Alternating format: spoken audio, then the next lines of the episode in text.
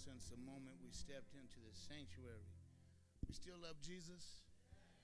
Everything that's been going on since I walked in here is in line with this message.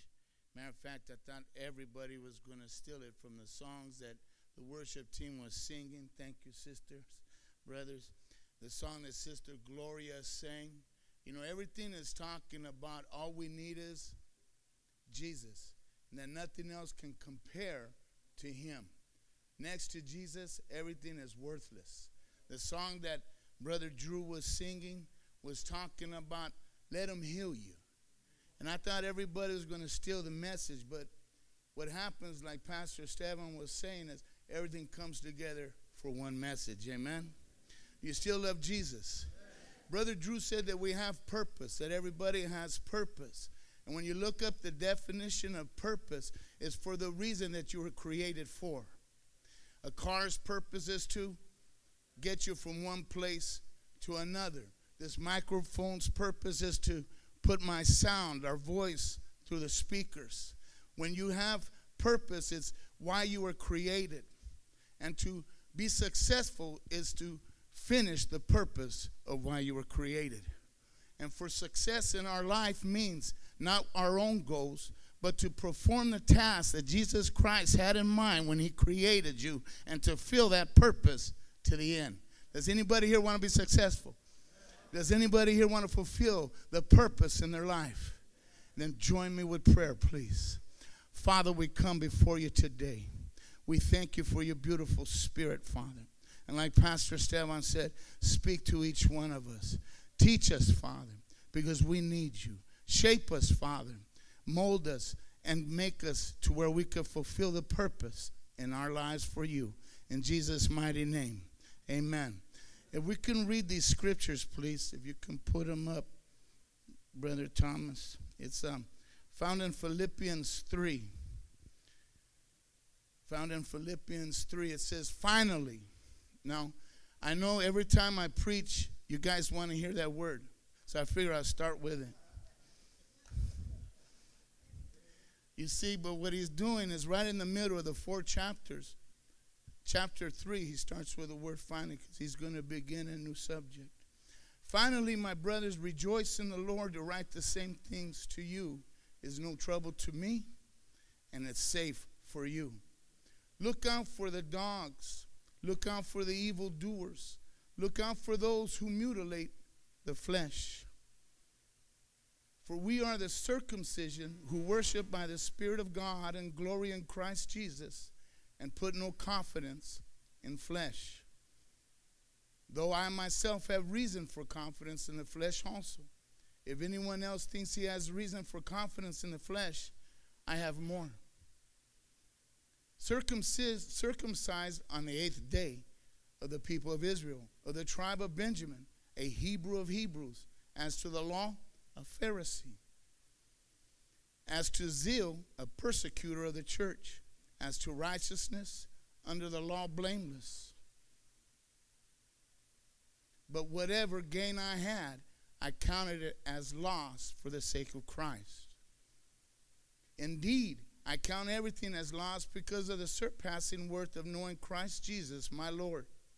For his sake I have suffered the loss of all things and count them as rubbish, in order that I may gain Christ and be found in him, not having a righteousness of my own that comes from the law, but that which comes through faith in Christ. The righteousness from God that depends on faith, that I may know him and the power of his resurrection, and my share his sufferings, becoming like him in his death that by any means possible I may attain the resurrection from the dead.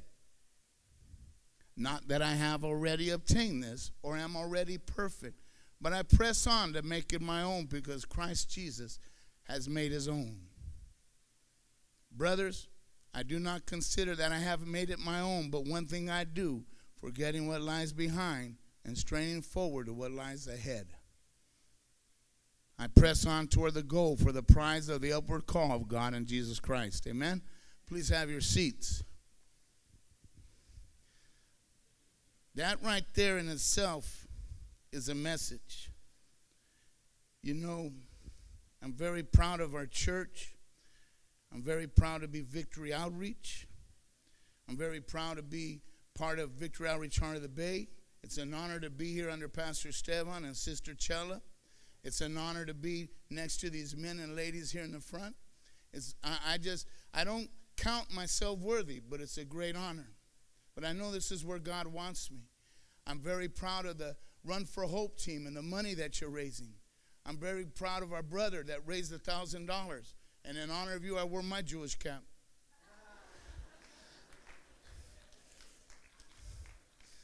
We support those that put effort.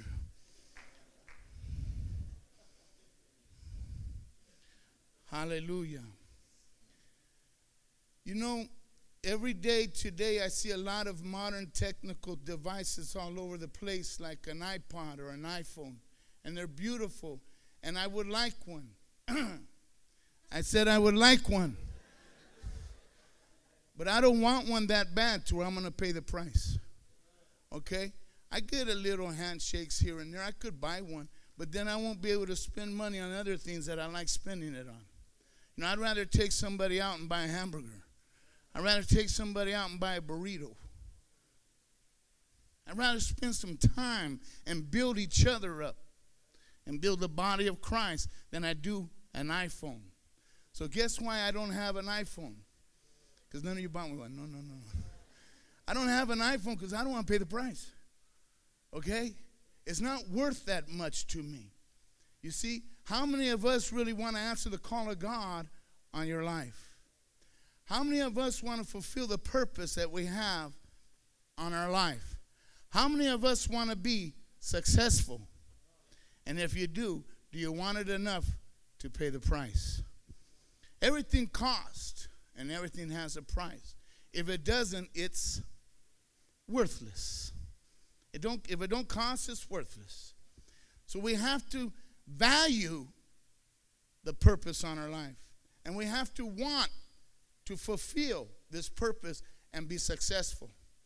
You see, I have a lot of things at home that don't work right.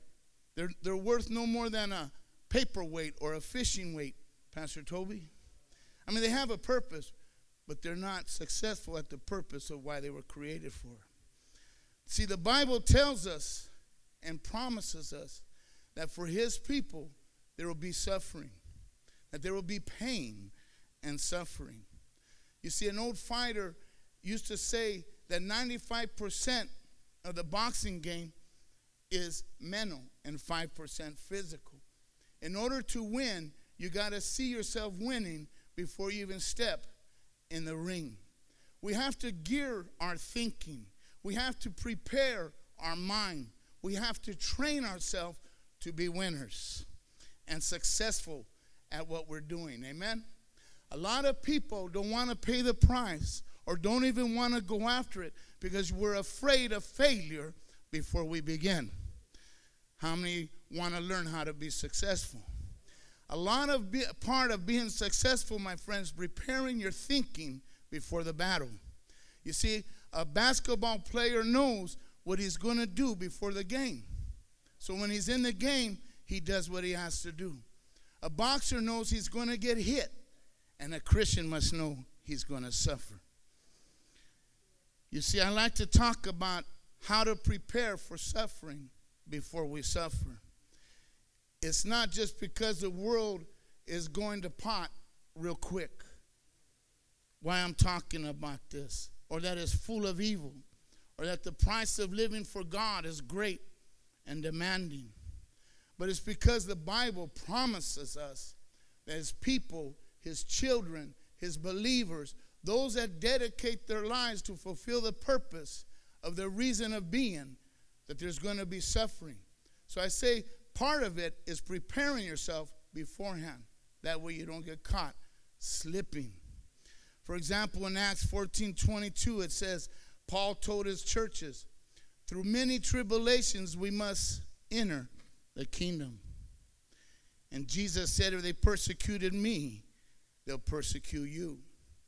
In John 15, and Peter said Do not be surprised at the fiery ordeal among you, which comes upon you for your testing, as though some strange thing were happening to you.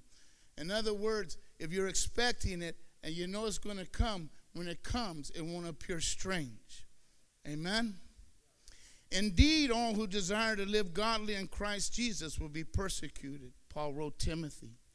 You see, so it's a biblical truth that the more intense and the greater our desire is to follow Jesus Christ and to become all that we can be for Him, to try to answer the call with everything we have and live according to why we are here on planet Earth and why He created us, to try to reach the unlost and put on events like Shotgun and things that Victory Outreach does, shining a light in dark places, losing and shaking off the bands that have people bondage. I'm going to tell you what's going to happen. We need to prepare ourselves for suffering. And that's why I believe I'm here today to tell you that we need to prepare ourselves. In this text here, there's four purposes that God has in suffering that we can uh, expect in his service. One is a moral, spiritual purpose. In suffering, we come to hope more fully in God. You see? And, the, and put less confidence in other things that the world has to offer. What do you put your confidence in today? What do we put our confidence in today? You see, Paul had more things to have confidence in than anybody else. But yet, he counted all that rubbish. And some other versions is called dung. And the Greek definition for that is poo poo. The purpose of growing more intimate with Christ on a, on a greater level is what I'd like to talk about today. How many people here today want to get to know God more? How many people here today want to get closer and more intimate with God? But how many of us don't know how to do it? You see, that's a good question. And it's found right here in these scriptures. So, prayerfully, I'll be able to break it down today. And prayerfully, after today, we'll be able to get closer to God. Amen? Let's look at the words. Let me go back a little bit here. I thought they were going to bring me a sippy cup. This scares the heck out of me right here.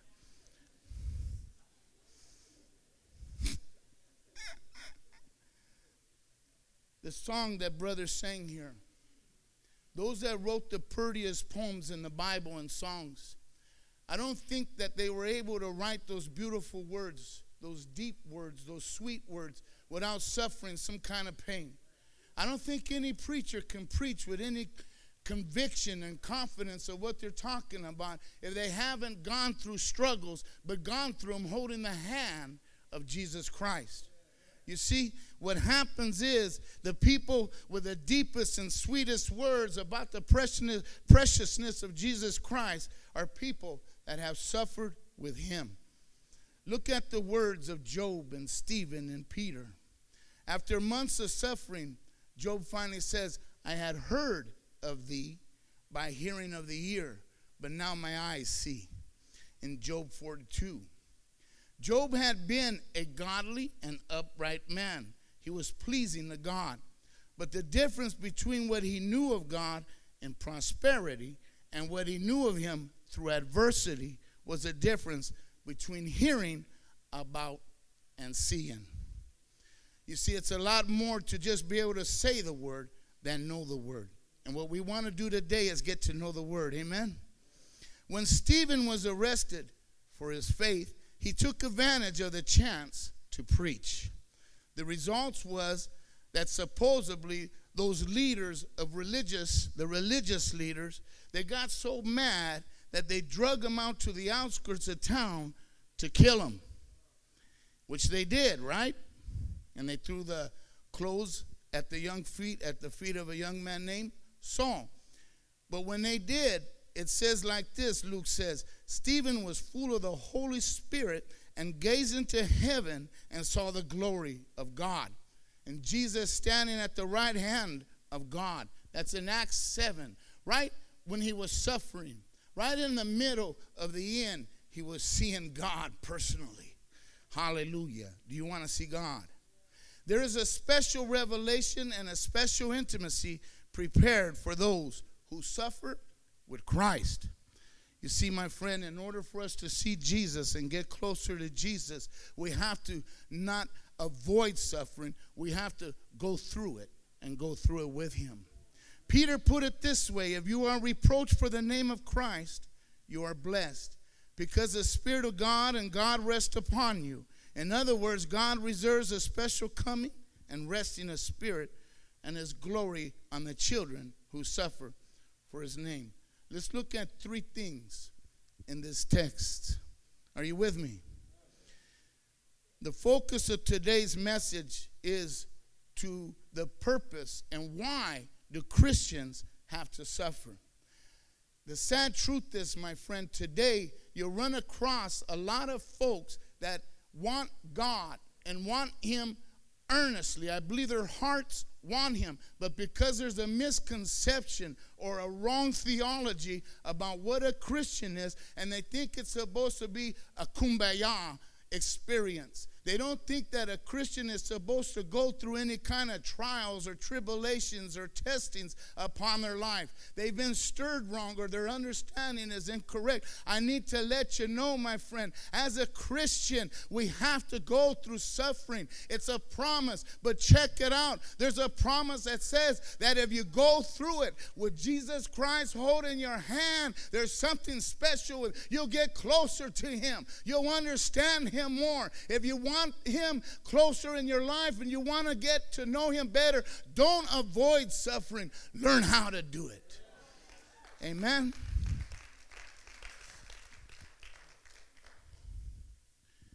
The first thing Paul was Paul how Paul prep. Where's my sippy cup?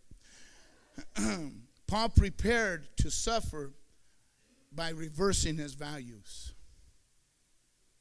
Huh? Before Paul was a Christian, he valued many things. He was a pedigree, he was a Pharisee, he was a Hebrew of Hebrews. Huh? He was blameless according to the law.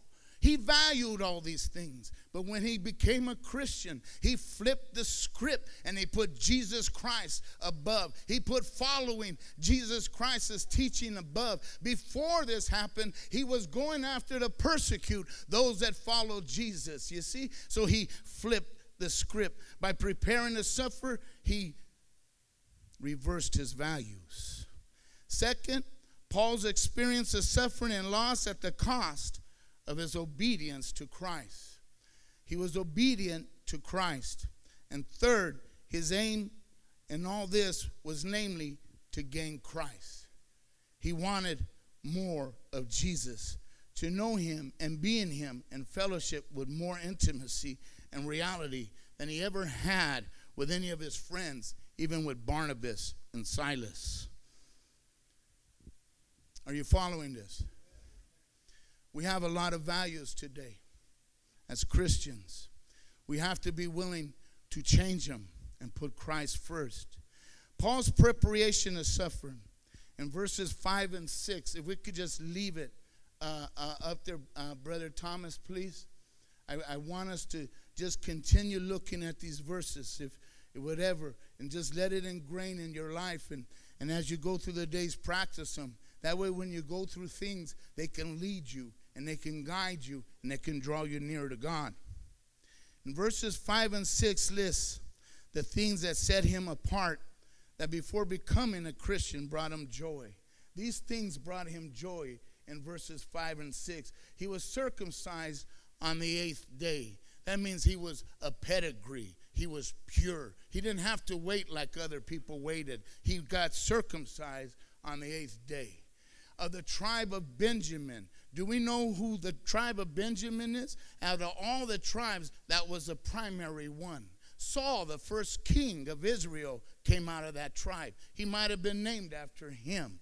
And then he was a Hebrew of Hebrews. As to the law, a Pharisee. He valued these things, and these things gave him joy. Sometimes our positions in life give us a sense of accomplishment. Sometimes the things that we do and have, our possessions, give us a sense of who we are. And sometimes we learn how to depend on these things and possessions and positions and these kind of things. But see, what Paul is showing here is you know what? All that is rubbish. I had a lot more than anybody of you could have had, but I see it as nothing. So don't get this, this message mistaken and think that you could put your trust in anything else.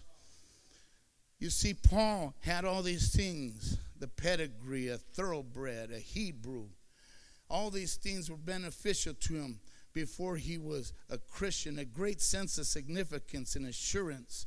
He was an Israelite. He mentions these things that go right to the heart of Paul's life before he was a Christian, before he was even a persecutor of the church. But his values before he met Christ, this was Paul's life. This is what meant a lot to him. This was everything. He pursued it since he was a child.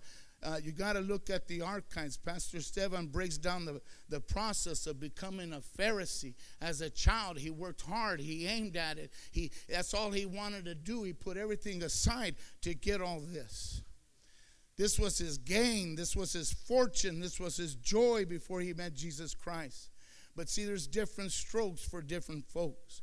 Paul was that he belonged to the upper la- the rankings of people of law keepers, the Pharisees, and that among him he was zealous. He had energy. He went after everything with everything he had. That was a requirement for a Pharisee was you didn't do anything halfway. If you had your hand to the plow, you gave it everything you had. And he was going after those that were following Jesus Christ, and he didn't go after them halfway. He went after them with zeal. He persecuted the church of Jesus Christ. Not only that, but he was the leader of it. He kept the law to the max. He got a lot of strokes and kudos for belonging to all these things. He got a lot of strokes, he thought, from God. He thought he was following God, but he was so far off the mark. He was blameless in his keeping of the law. Are you with me? I don't like saying if you're with me, but I just need a drink of water. But then what happened to Paul? He met Jesus Christ on the road to Damascus. He was on the road to Damascus to persecute the church and kill Christians, but he fell off his horse on the road to Damascus, my friend. He found Jesus Christ. Jesus told him how much you're going to have to suffer, Paul, for my sake. Paul knew what he had to do for Jesus Christ. We have to know what we're going to have to do for Jesus Christ in order to answer the call on our life, in order to be successful for the purpose in our life. We got to know before we go that you're going to suffer. Paul knew how much he was going to have to suffer for Christ's sake. Jesus Christ told him how much he was going to suffer. Hello. And Paul prepared himself. Paul counted whatever gain that had given him pleasure before now as a loss. The way he prepared himself is described in verse 7. But whatever gain I had, I counted it as loss. Whatever things were gained to me, those things I have counted for loss for Christ's sake. Paul looks at his standing and all his position and possessions. He had a lot. The Pharisees, he looks at the glory of being at the very top. He was a shot caller. Amen. A lot of us, we don't want to give the rabbit the gun. A lot of us don't want to give up our little possessions and positions because it gives us a sense of satisfaction. But Paul knew that what comes for living with Jesus Christ was far greater than what the world can offer. It looks like the rigor of law keeping and the sense of moral pride he enjoyed, but he prepared himself to suffer by taking his whole world and turning it upside down, by reversing his values. Whatever things were gained to me, he said, those things I counted as loss. There's a mental preparation for us that is necessary. Before he was a Christian, he had a ledger, so to speak with two rows. In one row, he had things that were valuable position, Pharisee of Pharisees. What race are you? He was a pedigree. Huh? Amen. How he did things with everything I got. I do it 100%. He had all these things over here. Then things that he counted no good were Christians. But when he got saved and on the road to Damascus, he flipped the script. Now, over here, what he valued were Christians. And over here, what he devalued anymore was position or anything that the world had to offer. This kind of mind shift has to take place if we're going to be successful in our Christian walk. You got to flip the script. Tell your neighbor, flip the script. You got to change it, man. What you think is valuable, you got to look as a loss all right? And what you thought was not valuable, you got to see it as valuable. And not only that, the more Paul reflected of what the world valued and greatness of Christ, he did not just cross off the values in verses 5 or 6, but let's look a little further in verse 8. In verse 8, Indeed, I count everything as loss because of the surpassing worth of knowing Christ Jesus, my Lord. For his sake, I suffered the loss of all things. So, what Paul did was he went from the first verses of declaring his position, his his his uh, uh, uh, uh, uh breeding, and everything else as a loss, to where you know what he says, "Ain't nothing this world got to offer me. Ain't nothing in this world worth anything besides Jesus Christ." We need this mindset. I'm going somewhere. Follow me. You still want to be a winner. Do you still want to be successful. You got to get this mindset. You see, this isn't just because Paul had a high calling on his life. Sometimes we might sit in the pews and I'm one for many years. I sat in the pews, and you might think in the pews, well, you know what? You hear preaching like this go across that tells you that there's a great price to pay. You might even feel the tugging in your heart to give a little more, to do a little more, to try a little more, to pray a little more, to fast a little more, to cut some stuff out, to let God change you a little more. But then you say, you know what? I don't like that preaching. But you know what? It must be just for them must be just for Pastor Stevan, Pastor Daryl, because they're going to go somewhere. I'm just a regular Christian. It might just be for the Paul, the apostle, these kind of requirements, because he was going to write most of the New Testament and start all these churches. But no, Paul makes sure that his listeners didn't go get mistaken like that. He says, no, no, no, no. This is for every Christian. This is just basic requirements to be a follower of God. He said that's what it's meant to, for Paul to become a Christian. Just in any case, any of us might trip like this. Look at verse 17. Can you get 17 up there? you see, Paul was an apostle. An apostle was somebody who walked with Jesus Christ. You might say he wasn't one of the 12, but on the road to Damascus, he had an experience with Jesus Christ which qualified him to be an apostle. And with all the authority of an apostle, he tells the church there, the Philippian church, these things. We, we can't get it up there. I'm going to ask somebody if you got in your Bible to stand and read it, please.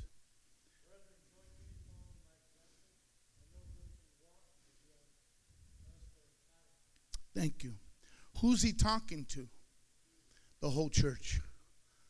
The whole church. He isn't just talking to those few that have a special call upon their life, but he's talking to all of us. Paul's still talking to all of us. He's saying, please come and join me in this suffering.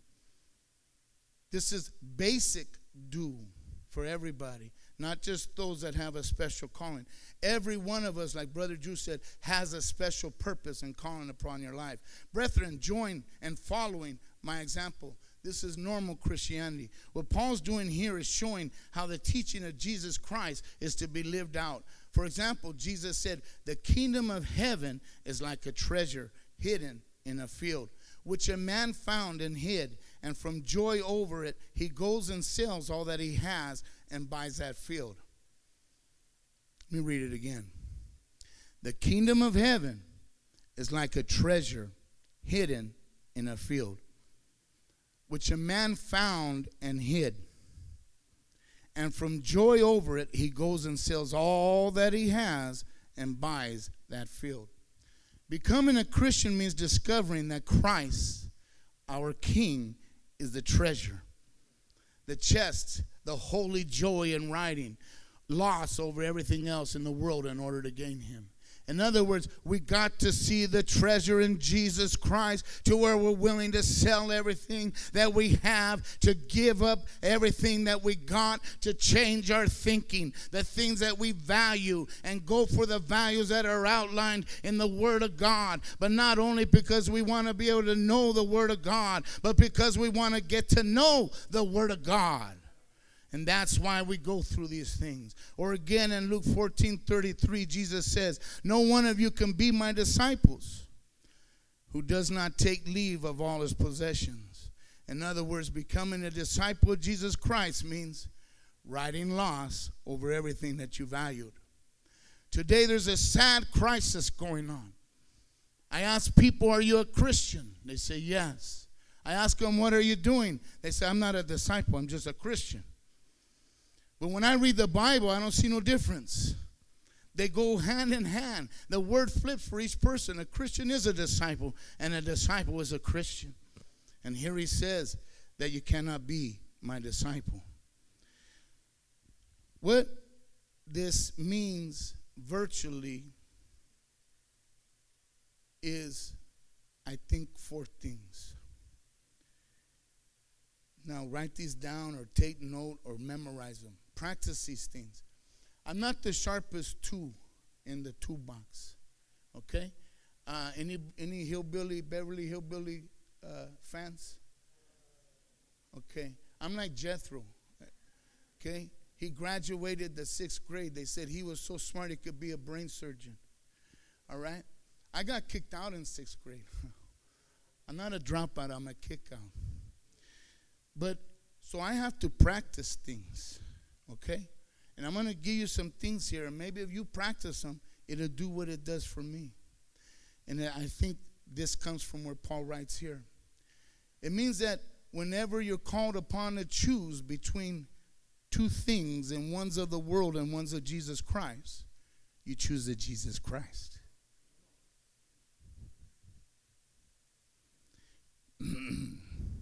Still want to be a winner. It means that when you have to deal with things in this world in ways that might draw you nearer to Jesus Christ, so that you can gain more of Jesus Christ, enjoy more of Jesus Christ, and you might have to cut some things out in the world, you cut it loose. It means that I'll always deal with things of this world in ways that will show it don't have me, but he got me. Hello. It means that if I lose any or all things that this world has to offer, I'm not going to lose my joy and I'm not going to lose my salvation. What I have in this world don't tell me who I am. Hallelujah. I don't care how much money I got in my pocket or the bank account. It's Jesus Christ that tells you who you are. Huh? Now, that was the reckoning that Paul was reckoning. My pastor's daddy said that Paul was the first cowboy ever. Because he used to say, For I reckon the suffering here endured on earth cannot compare. This was the reckoning when Paul weighed everything out, that he came to the conclusion that nothing the world has to offer can compare. So he was willing to cut everything loose at a drop of a hat. Nothing else. Christ is everything, and all else is loss. Why is this way? You say, Pastor, how does this prepare me to suffer? It's a mindset. Because if you don't want to cut nothing loose, that's where the pain is. That's where the pain is. The answer is in suffering. Nothing more than cutting loose things or bad things that weigh us down and keep us from getting closer to God. That's why we suffer. That's why we suffer. That's all God's trying to do. That's all this testing and trials is for us to have us give up stuff and change our value system. That's all he's trying to do. And then when you follow that and you're obedient, you go through it, you get closer, you understand God a little more. You get to know him a little more. You see, uh, my mama's right here, and but but not because she was here. I didn't know she was going to be here. I didn't tell her I was going to be up here. But a lot of us that are parents, you get to understand your parents a little more once you have kids once you go through something that they used to tell you about, you didn't really understand it. You thought you understood it, but once you started experiencing it, your understanding went up another level. Amen? Huh? I could tell you something and you could understand it, but you won't know it till you go through it. We could understand this word here, but until we live it out, then we start understanding Him and getting closer to Him a little more.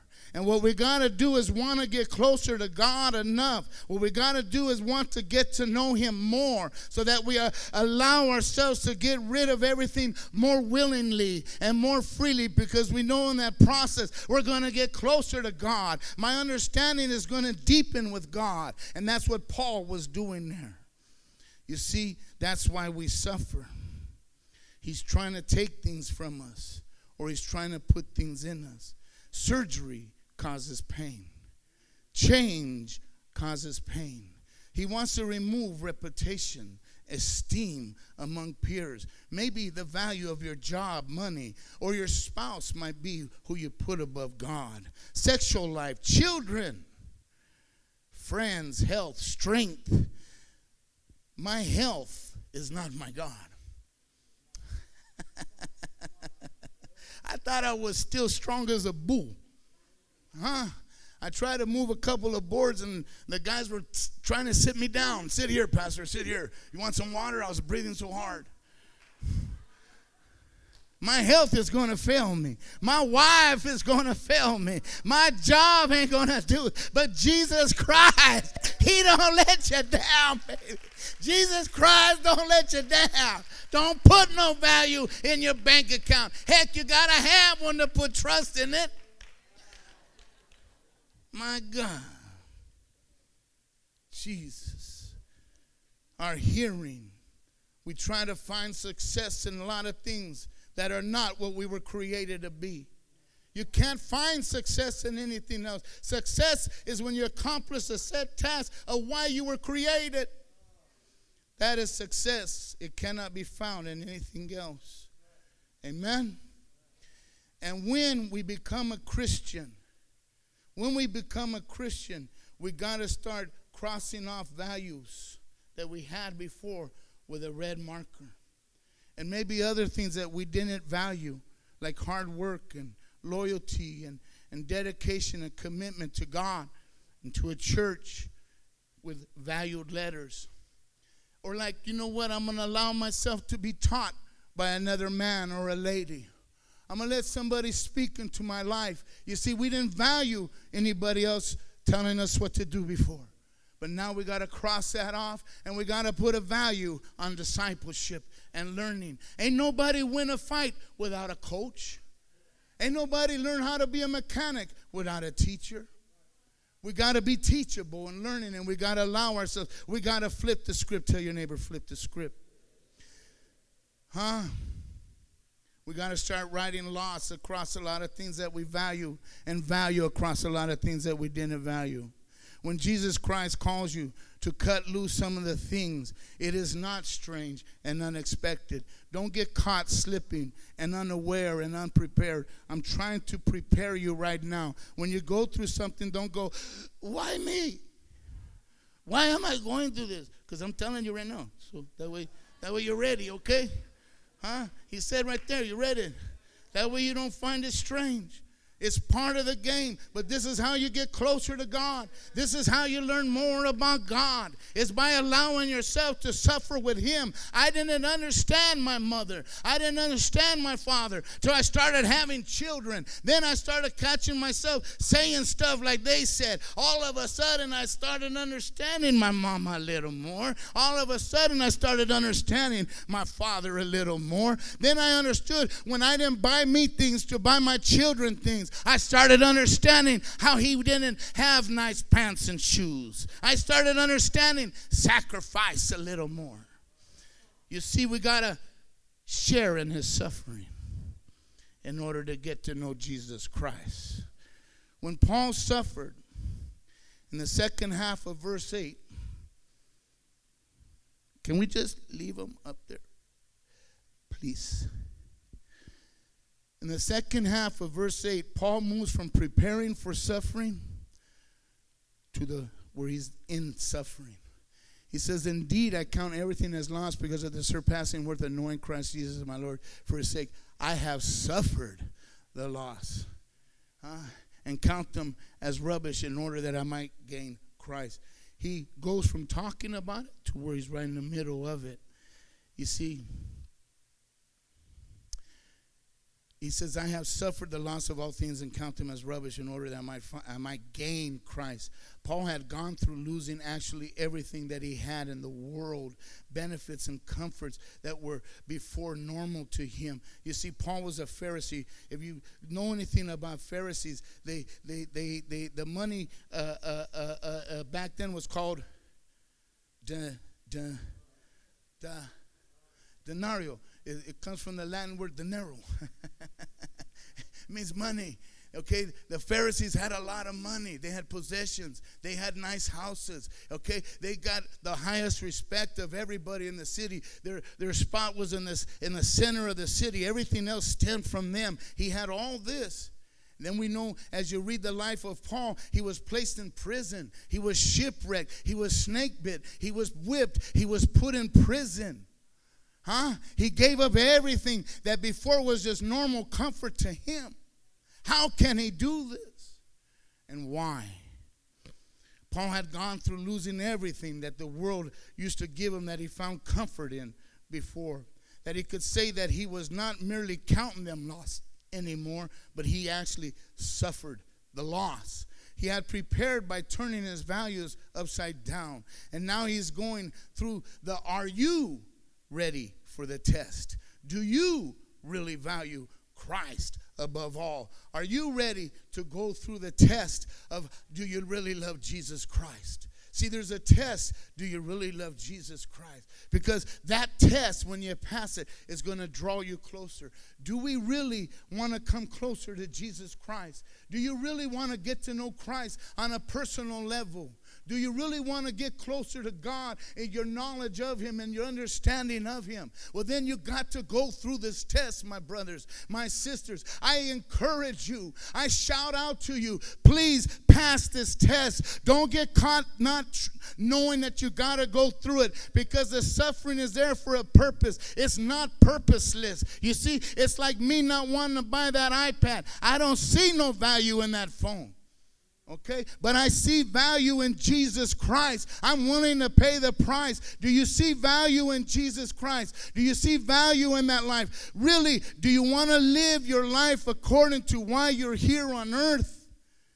Then you have to be willing to pay the price. It's worth it. It's a small price to pay for the gain. What what was Paul trying to get out of all this suffering? What was God's purpose in all the suffering for Paul? Let me close with this. Is Sister Gloria still here? That song she sang, that's a pretty song. Let's zoom our intention. Just, really try to focus on what Paul's goal was when he wrote this and why he endured the suffering. But also let's meditate on what God's purpose was in the suffering for Paul. Why did God ordain? And why did Paul accept the losses? See, every suffering and every trial and every situation that we go through is ordained by God. But then our part is to accept it. Why did God ordain the suffering of Paul? And why did Paul accept it? These losses. What did it mean to him? It meant to him to be a Christian that this was the way to get closer to God that he had to let these things be removed from him, that he had to allow the mind to be shifted and changed, that there had to be a heart surgery taking place, that there had to be a whole different perspective for the kingdom of God and that of the world. Paul gives the answer again and again in these verses here so that we can't miss it. He starts off in verse 1 and he says, I don't count this a loss to repeat myself. You see, finally, He's saying, I will repeat it as much as I have to if it's what I have to do to get through to you, to where maybe you might be willing to go through your situations without trying to run from them, without trying to hide from them, or wondering why you're going through them. But I want you to understand that these have a great purpose to draw you closer to God, to get a greater understanding for God. So if I have to repeat it and repeat it again and again in the same letter, I'm going to and I don't think that it's a waste of your time to hear it over and over and over and over. Paul was telling the church of the Philippians here. You see, he says it over and over so that nobody could miss it. He is not responsive in the suffering loss. In other words, when Paul was going through it, he didn't fight it, he didn't run from it. You see, in the fight game in the ring, uh, uh, Brother Tommy, if I was to ask him, front him off, he'll tell you on fight day, how much percentage is physical? How much percentage is mental? I never told him I was going to ask him this. How much is mental in the ring the day of the fight? 95% is mental in the ring the day of the fight and 5% physical. But when you're preparing for the fight, it's the other way around. It's 95% training and 5% mental. In other words, we spend too much time trying to figure out why am I going through this and what's the purpose when we shouldn't be paying that much mind to and just go through it and let ourselves get trained and let ourselves get get get in shape because when that fight time comes I said, when that fight time comes, you're going to be ready. And then you're going to have confidence. You're going to have, I know I could win this fight instead of second questioning and that. Now all of a sudden the script flips. It's only 5% physical and 95% mental. You got the mind of a winner now. Why? Because you suffered with Christ and you understand Him. You got the mind of a winner. Why? Because you know Jesus Christ. You understand His way and you're ready for the fight. You know before the fight that you're going to win. That's called confidence. Confidence is a compound word, Pastor Paul. Two words, right?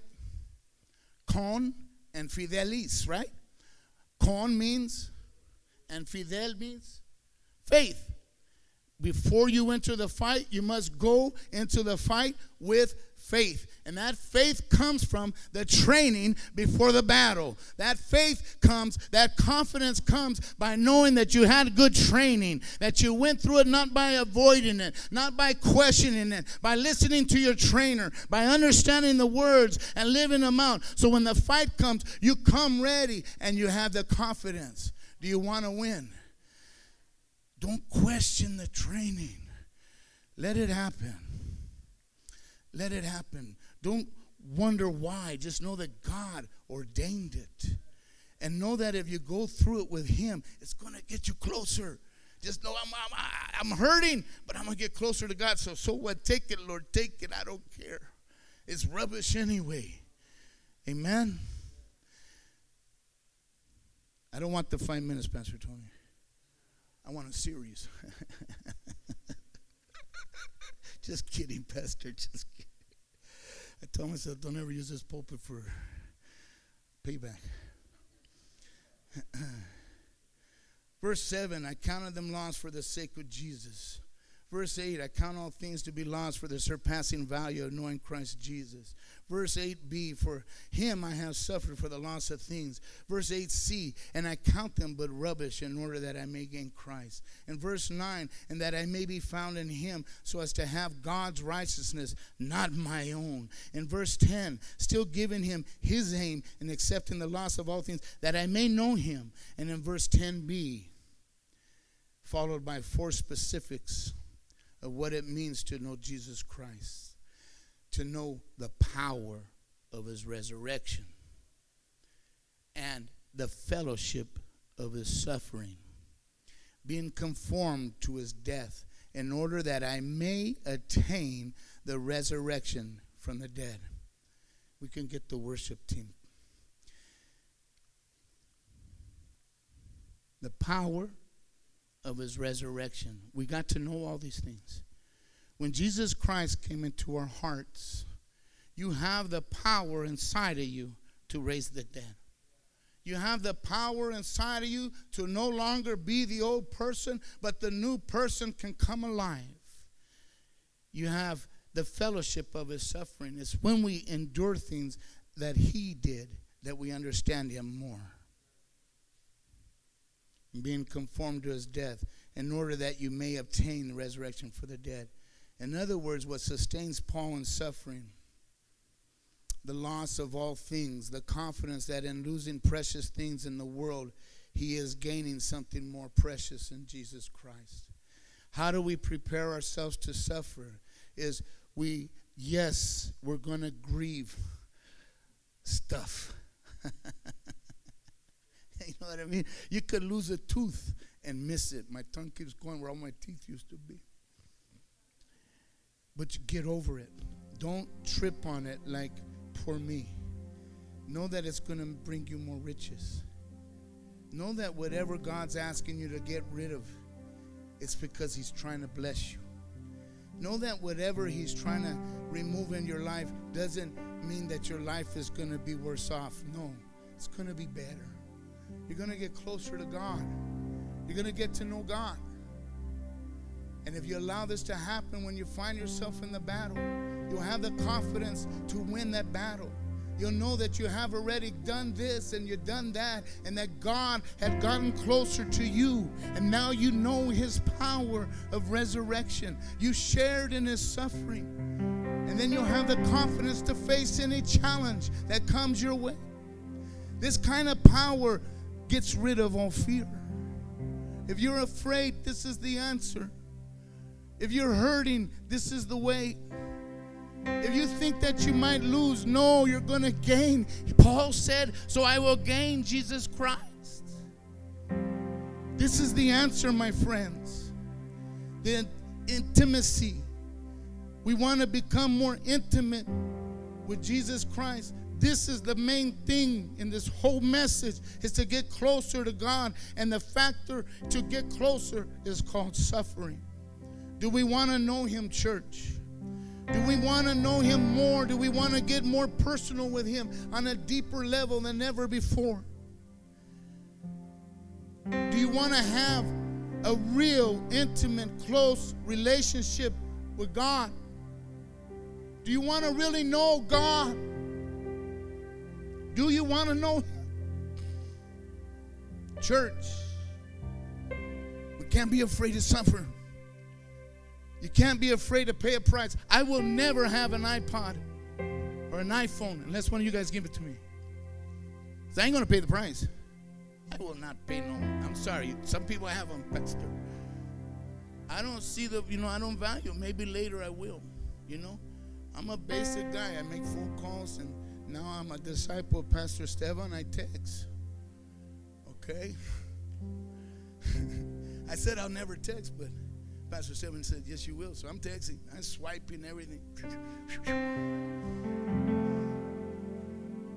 I'm not going to buy something that I don't think is worth it. We have to want Jesus Christ enough to where we pay the price. And Paul said, I reckon that the price that I have to pay cannot compare. It don't come close, church. Everybody in this church knows that whatever you're going through, the answer is Jesus Christ. Can I get an amen? You know that the answer is Jesus Christ. Can I get an amen? We know it in our heart, but we're afraid. We're insecure. We don't know if we actually can do it. This is how you get your security. This is how you get your confidence. Is by going through it with him. Can you stand?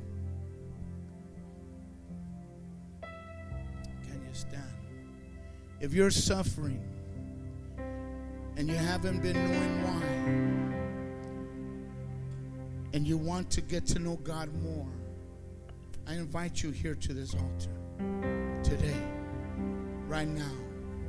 Ask God to help you learn how to suffer.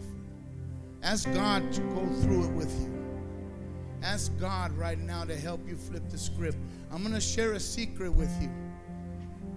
Nobody here in this front row or anywhere in Victory Outreach International has gone anywhere without going through these steps. What you're doing right now is taking steps to get closer to God. What you're doing right now is taking steps saying, I want to be more intimate with you, God. That I'm willing to let you take everything that I valued and change my values. Lord, I want to get to know you more. And say, perhaps, maybe you're afraid that you've been avoiding things. You might have successes in many areas. You might have been facing challenges and successful with them, but there's certain challenges that are always defeating you. There's certain things that, man, that I'm always falling for that thing. That thing keeps whipping on me. It might be pride. It might be lust. Might be money. I need victory over this. And God wants to take it from you today. Please, please, the altar's open. The altar's open. And then maybe you don't know Jesus Christ. You might say, I don't even.